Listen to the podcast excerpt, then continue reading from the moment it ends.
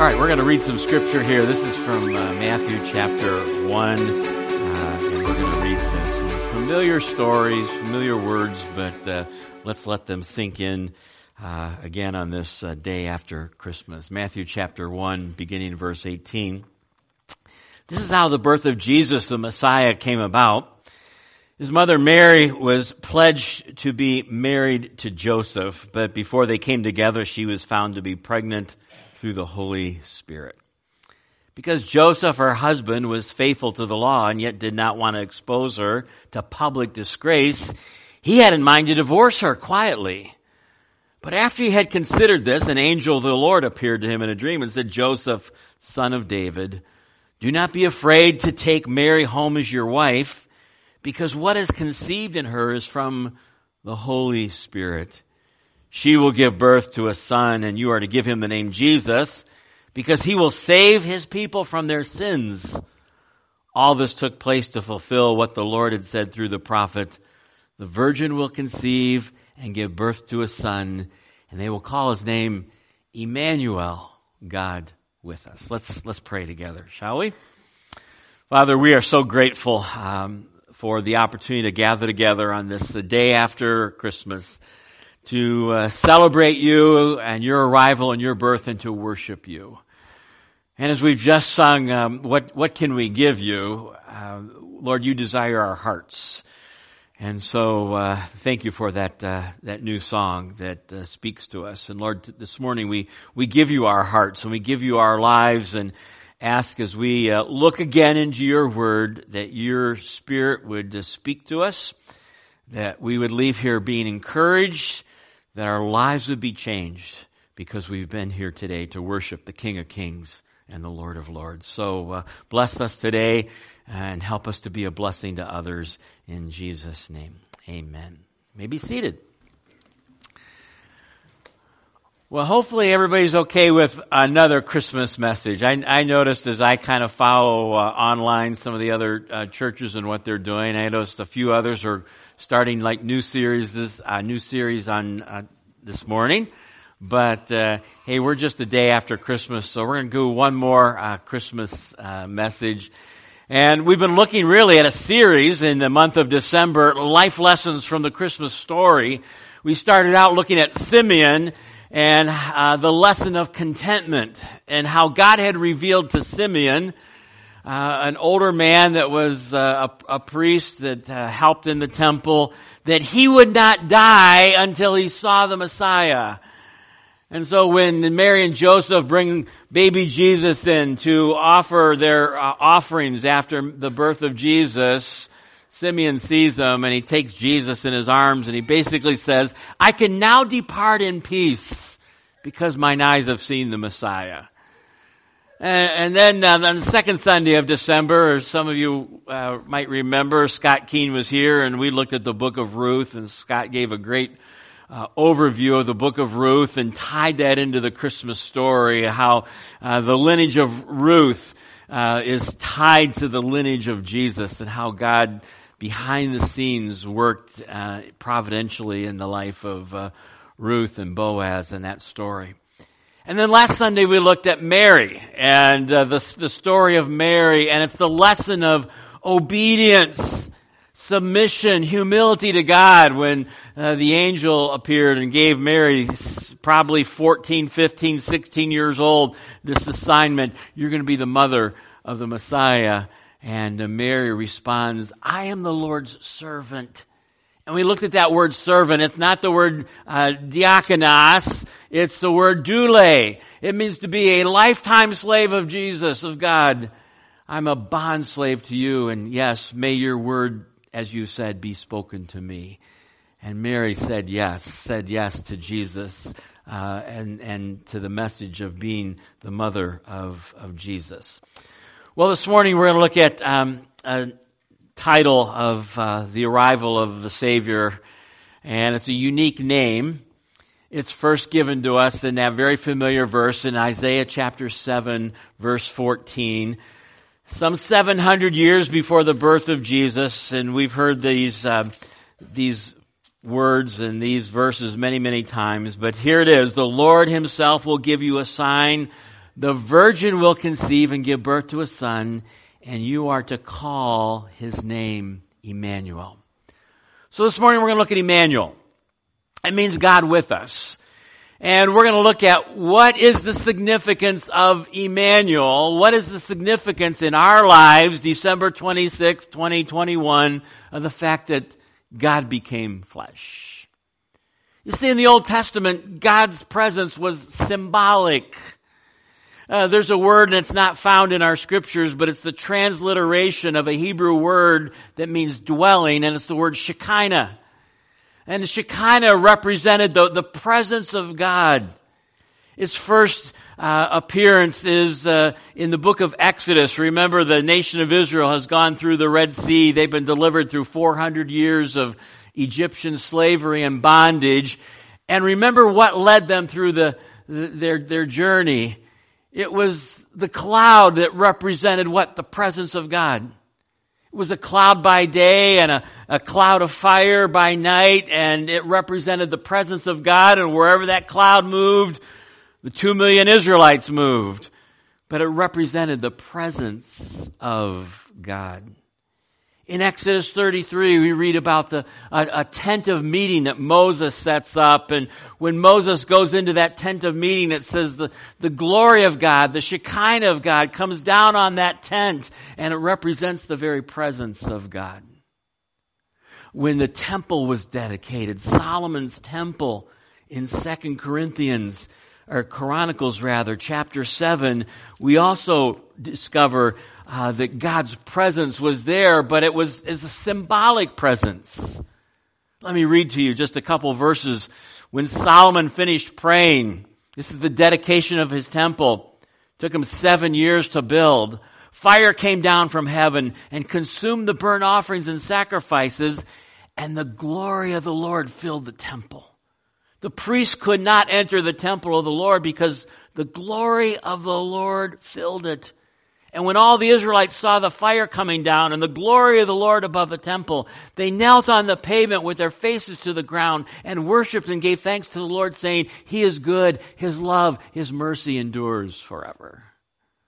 Well, that's the presence of God in the Old Testament. It, it was, it was symbolic. It was, it was a cloud. It was occasional. But now we come to the New Testament now we come to, to the Gospels and we discover that God's presence is no longer symbolic, but God Himself descends from heaven. And we read about it in Philippians chapter 2 and humbles Himself to become a human flesh, to become just like you and just like me. And the apostle John writes, the word became flesh and dwelt among us, literally tabernacled with us. And later on, John writes, uh, years later, that which was from the beginning, which we have heard, which we have seen with our eyes, which we have looked at and our hands have touched, this we proclaim the word of life. We've seen Jesus. We've heard him. We've touched him. God himself became human flesh. And so this morning we want to look at four practical applications of what it means for you and me that God actually took on human form and became flesh.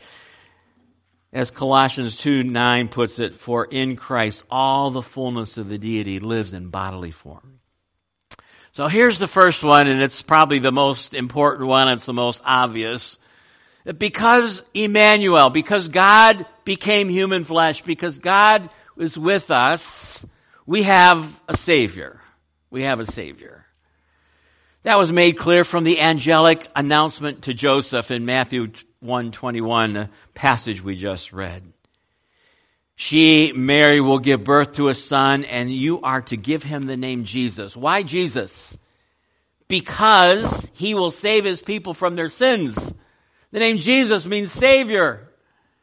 And so, the, the, the primary reason, the most significant application of God becoming human flesh is we needed a rescuer. We needed a redeemer. And it couldn't be just any person. It had to be someone who was perfect and someone who was holy because God demands a holy sacrifice. And so Jesus came to be our Savior. The book of Hebrews, which this theme is the superiority of Christ and the author of Hebrews writes to the, the Jewish people and says, Christ is superior to the angels. He's superior to the prophets. He's superior to the old covenant. He's superior to Moses.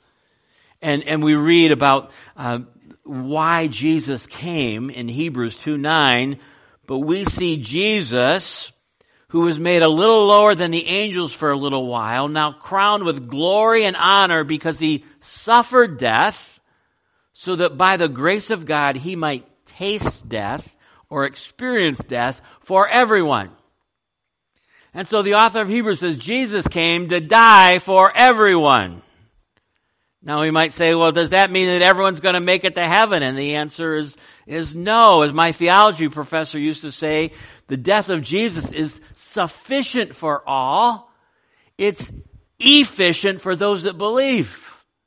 The blood of Christ can pay for the, the sins of the world and did pay for the sins of the world, but it only benefits those who put their faith and trust in Him. And so Jesus came to be our Savior and as uh, later on in the chapter, uh, Hebrews 2 says he, he came to make atonement for the sins of the people. Jesus came, became flesh. Why? To be our Savior. Now, Simeon hinted at that when he um, gave his uh, word of, of praise and song of praise to uh, Mary and, and Joseph uh, in Luke chapter 2. And he sees Jesus uh, coming into the temple and as we mentioned, he says, now I can depart in peace. But, but later on in his song, the Song of Simeon, he hints to Mary that, um, being the birth mother of Jesus is going to have some difficult moments. He says, this child is destined to cause the falling and rising of many in Israel and to be a sign that will be spoken against so that the thoughts of many hearts will be revealed and a sword will pierce your own soul too, Mary. A sword will pierce your soul. Mary, you're going to have to stand someday at the foot of the cross and watch your son be crucified. Why did he do that? He did that for you and for me. And so the wonderful lyrics of uh, the, one of the choruses that we sing here, wonderful, merciful Savior, precious Redeemer and friend. Who would have thought that a lamb could rescue the souls of men? Oh, you rescue the souls of men. The primary reason that Jesus became flesh, the incarnation, God with us, is so that we could have a Savior. But there's another benefit to uh, God with us. And it's not only that we can have a Savior and, and um, as wonderful as that is, but there's several other reasons and benefits of God with us. And the second one is that we, so we can have serenity. We can have serenity. Isaiah 9 6, that other familiar uh, prophecy that Isaiah gave uh, 700 years before the birth of Christ. For unto us a child is born, to us a son is given, the government will be on his shoulders, and he will be called Wonderful Counselor, the Mighty God, the Everlasting Father. He's going to be called what? The Prince of Peace. He's going to bring peace. And so the significance of God with us is that we could have peace. Now, that world peace that we all long for is going to come after his second coming. There's something that's, that's going to uh, happen after Christ comes a second time. It's called the millennial kingdom where he will rule and reign on this earth for 1,000 years. The lamb will lay down with the lion and there will be what? Peace on earth. But Jesus came the first time to purchase our redemption so that we could have, first of all, peace with God. That's the first step of peace and we've already, we've already looked at it. That we are born sinners. We're born separated from God. In fact, the Bible says we're enemies of God. And how do we make that peace with God?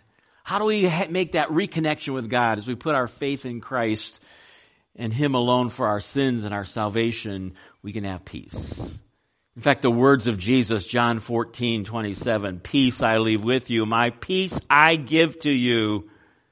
I do not give to you as the world gives. Do not let your hearts be troubled. Do not be afraid. So Jesus came as the Prince of Peace. So because God is with us, we can not only have salvation and a Savior, but we can have peace.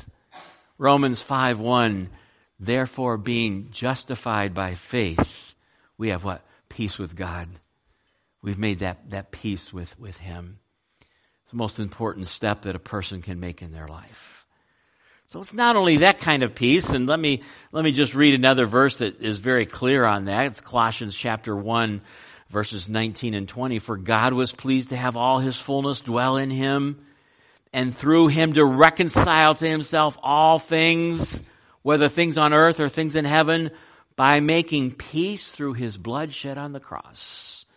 And so we can have peace with our Savior uh, through the blood of Jesus and putting our trust in him. But there's another kind of peace that the Prince of Peace offers to us that we all need to experience as well. Not only peace with God, but it's the peace of God.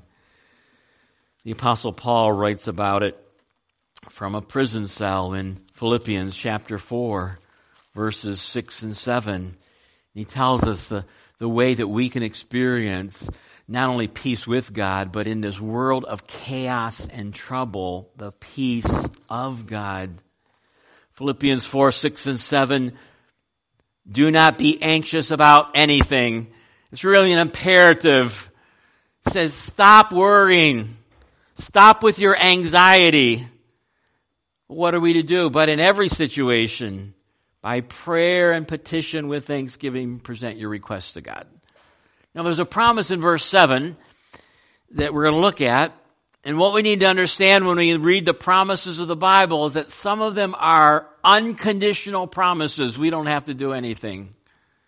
Jesus says, I will never leave you and forsake you.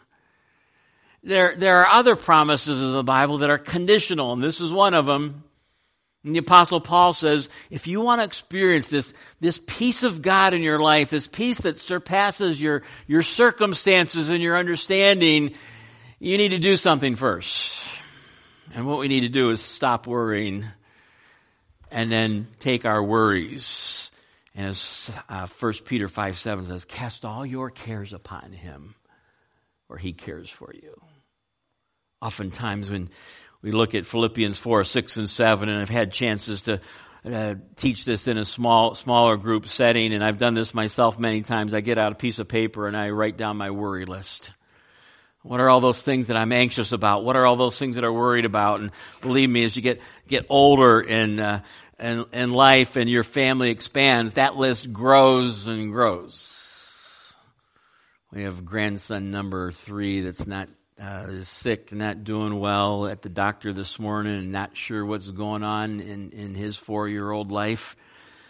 Uh, but we're concerned about him. And I shot a text to our middle son this morning, and he said, "Well, he's he's on the way to the doctor," and uh, said he threw up a couple times this morning. He says, "I feel better now. I don't have to go to the doctor." no, you got to go to the doctor, Liam. We're concerned about it, but what do we, what do we do with that? We, we, we have to give that to God and, and take all of our worries and all of our concerns to Him. And then here's the promise, the peace of God that surpasses all understanding will guard your hearts, your emotions, your minds, your thoughts in Christ Jesus. I love Isaiah 26, 3 and 4. The prophet Isaiah gives us some good advice with worry and concern. Isaiah 26, 3 and 4, we read these words, You will keep in perfect peace those whose minds are steadfast because they trust in you. Trust in the Lord forever, for the Lord himself is the rock eternal. Don't focus on your circumstances, but focus on God, who he is, and his promises. What is the significance of Emmanuel, God with us? Well, we have a Savior. Our sins are forgiven. We can have serenity, peace with God, but also that experiential day by day uh, peace that God wants to fill our hearts with. Thirdly, we have a sympathetic high priest. So we have a savior. We can have serenity. We can have peace, but we also have a sympathetic high priest. Hebrews chapter 4, beginning in verse 14.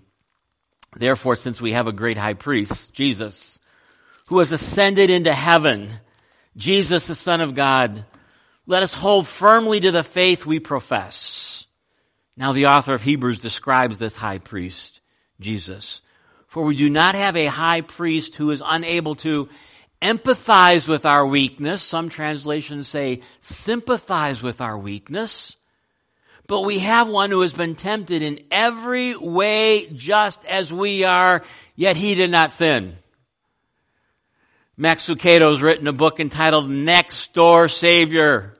Jesus came to this world and he experienced all the temptations that you and I have experienced. The only difference is he never gave, he never gave in to temptation. So here's the application, verse 16. Let us then approach God's throne of grace with confidence so that we may receive, receive mercy and find grace in our time of need. Jesus has walked in our shoes. Jesus has experienced what we've experienced. And so we have a sympathetic high priest and the invitation is come to him.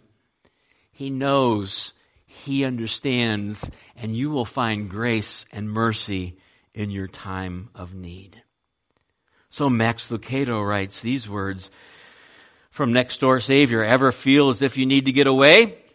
So did Jesus. Mark 135. Early in the morning while it was still war- dark, Jesus woke and left the house. He went to a lonely place where he prayed. Ever have so many demands that you can't stop for lunch? Jesus can relate. Mark 6:31 crowds of people were coming and going so that Jesus and his followers did not even have time to eat. Do you ever have too much email to fit on a screen or too many calls to make in a day? Jesus has been there. Great crowds came to Jesus, bringing with them the lame, the blind, the crippled, those who could not speak. They put them at Jesus' feet and Jesus healed them. Ever have family tension, family difficulties? Jesus did too. Mark 3:21 when his family heard what was happening, they tried to take him home with them. He's out of his mind, they said. It's interesting, Jesus' own family.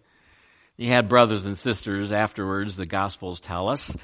They came to believe in their brother as the Messiah after the resurrection, but while he was growing up, they're like, this guy's crazy. Uh, they, they had family tension. Have you ever been falsely accused? Enemies called Jesus a wino. The night before his death, they tried to find something false against Jesus so they could kill him. Did you ever have friends let you down when Christ needed help? His disciples were sleeping. Why did Jesus do all, have to go through all that? So that he could be a relatable and a sympathetic high priest. So the invitation of Matthew 11, 28, come to me all you who are weary and burdened, and I will give you rest, and I will give you grace and mercy because I've walked in your shoes. Because God became flesh. We have a Savior, and we can have serenity, and we can have a sympathetic high priest. But there's one more reason that uh, application of, of many, but we're going to just look at one more this morning. Uh, God with us, uh, the significance of it. And the last one is that we have a shepherd. We have a shepherd. Jesus, in one of the seven I am statements in the Gospel of John, we're familiar with these. He gave seven statements along with seven miracles to, to demonstrate that he was the Son of God. Uh, but one of those statements was, he said, I am what the, the good shepherd. The good shepherd lays down his life for the sheep. John 10, 14, I am the good shepherd. I know my sheep and my sheep know me. So Jesus begins to unpack this and says, uh, the shepherd and the sheep have this intimate relationship. This is a personal relationship between Jesus, the Good Shepherd, and, and his sheep. And the author of Hebrews picks up on this um, topic and this symbol in Hebrews chapter 13. And he says, Now may the God of peace, who through the blood of the eternal covenant brought back from the dead our Lord Jesus, that great shepherd of the sheep, equip you with everything good for doing his will, and may the work in us, and may he work in us what is pleasing to him through Jesus Christ. And so the, the, the fourth reason or benefit of Jesus becoming flesh, of God with us, is that we have a shepherd. And probably the most familiar passage about the shepherd being uh, Jesus is uh, Psalm chapter 23 verse 1. The Lord is my shepherd. I have everything I need. I lack nothing. Goes on to say in Psalm 23 the benefits of, of having uh, God or Jesus as our shepherd. Not only does he provide for all of our needs, but it says he, he makes us lie down in green pastures. He leads us beside the quiet waters. He refreshes our soul. He guides me along the right paths for his name's sake. He'll lead us He'll refresh us. He will guide us and show us the way. He does that primarily through His Word, by the way. Psalm 119, 105, Thy Word is what? A lamp unto my feet and a light unto my path. He'll show us the pathway. He'll lead us through our lives. He will guide us all the way home. Even though I walk through the darkest valley, I will fear no evil, for you are with me. Your rod and your staff, they comfort me. Even though I walk through the valley of the shadow of death, I'm not going to be afraid. Chip Ingram wrote a book, I'm always, I'm with you always, experiencing God in time of need. This is what he has to say about that phrase, the valley of the shadow of death.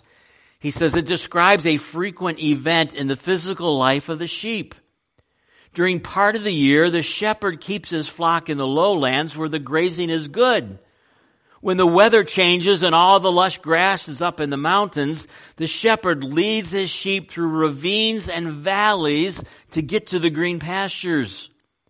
So in the course of the changing seasons, the flock must journey through the mountains, in and out of the darkness, in the valleys of shadows. Those shadowy valleys are where the predators lie in wait to capture their prey. That's the scene David described. Literally, the, the valley of the shadow of death then refers to the flock's travels through unfamiliar and dangerous territory. Figuratively, it relates to those dark times when you cannot make sense of what is going on around you. The promise here isn't simply that God will take us through the shadow of the fear of death, but that He will take us through whatever crisis we face, no matter how fearful, no matter how dangerous. David assures us we don't have to be afraid because God is with us, even when we go through the valleys. We have a shepherd who's going to walk us through the, the challenging times of life who will never leave us, who will never forsake us. And Psalm 23 concludes, Surely goodness and love will follow me all the days of my life, and I will dwell in the house of the Lord forever. And the, the psalmist ends this, this picture of the great shepherd who, who walks us through life, who walks us through our dark times and our trials. And he says, He's going to shepherd us all the way home to heaven we have the great shepherd of the sheep. Emmanuel, God with us. It means that he's become flesh and he's offered a perfect sacrifice and therefore we have a savior. It means that we can experience relational peace with God and also through the circumstances and challenges of life, the peace of God in our life. It means that when we are uh, going through hard times and difficulty, we have a sympathetic high priest by the name of Jesus who wants us to boldly come into his presence and pour our heart out to him. And there we will find what? Grace and mercy and help in our time of need. We have a shepherd who will guide us and walk us through the valleys of life until we reach our final home. Back in 1987, um, Michael Card, who's a prolific songwriter, um, is also a prolific Bible teacher these days, uh, wrote a song by the name uh, of Emmanuel. And uh, it's it's a psalm that uh, song that just uh, ties in exactly what we're uh, thinking about this morning. I think we, and I think we have this uh, song on video ready to go. Yep, we do. All right. Why why did I, why did I doubt? Why did I doubt? Because I didn't confirm it ahead of time, but I, I should have known better. Um, so I want us to listen to this uh, wonderful song, e- Emmanuel. We've had the privilege, Michael. Yeah, we'll, we'll go for it. A virgin will conceive a human baby bearing undiminished deity. The glory of the nations, a light for all to see, and hope for all who will embrace his warm reality. Emmanuel,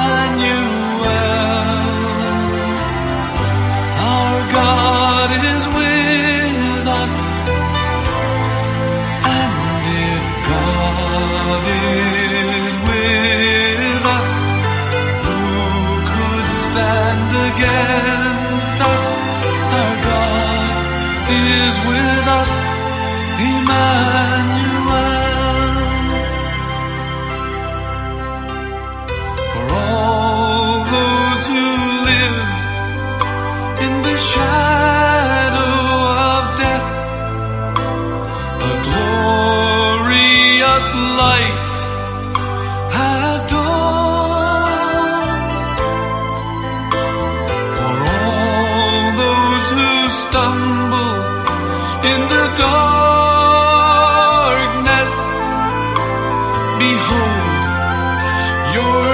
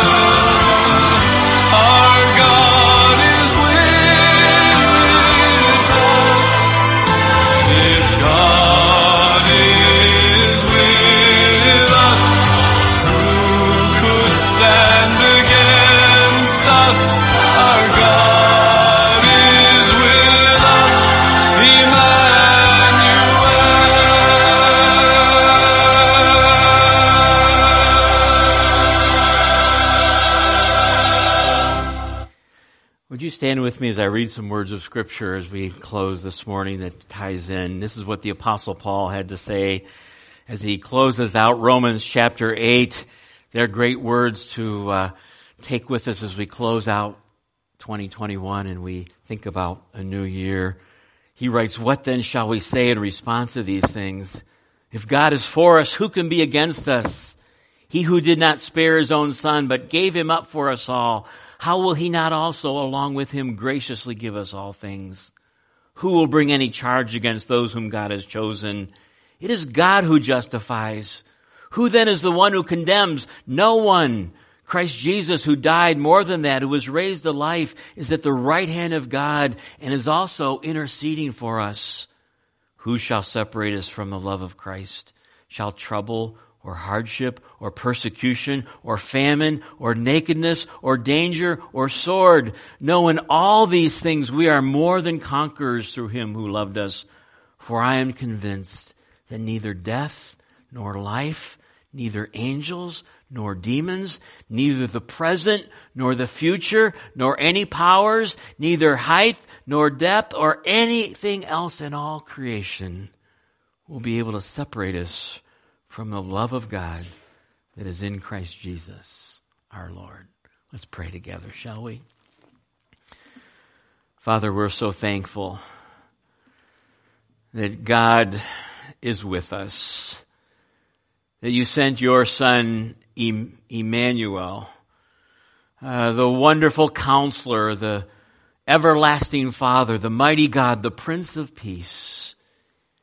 And he tabernacled with us and he went to that cross and died for our sins. Lord, thank you that we can have a Savior. Thank you that our sins are forgiven. Lord, thank you that we can have serenity. We can have peace with you. We can have the peace of God. And Lord, even when we go through the storm, we thank you that, that, that your promises and your peace can be in our hearts and lives. Lord, thank you that you uh, have given us a sympathetic high priest who knows our weaknesses and understands how we feel because he's experienced it. He's walked in our shoes and we can find grace and mercy and, and peace in you. And Lord, thank you that we have a shepherd that will walk us through the trials and the dark valleys of life and will shepherd us all the way home.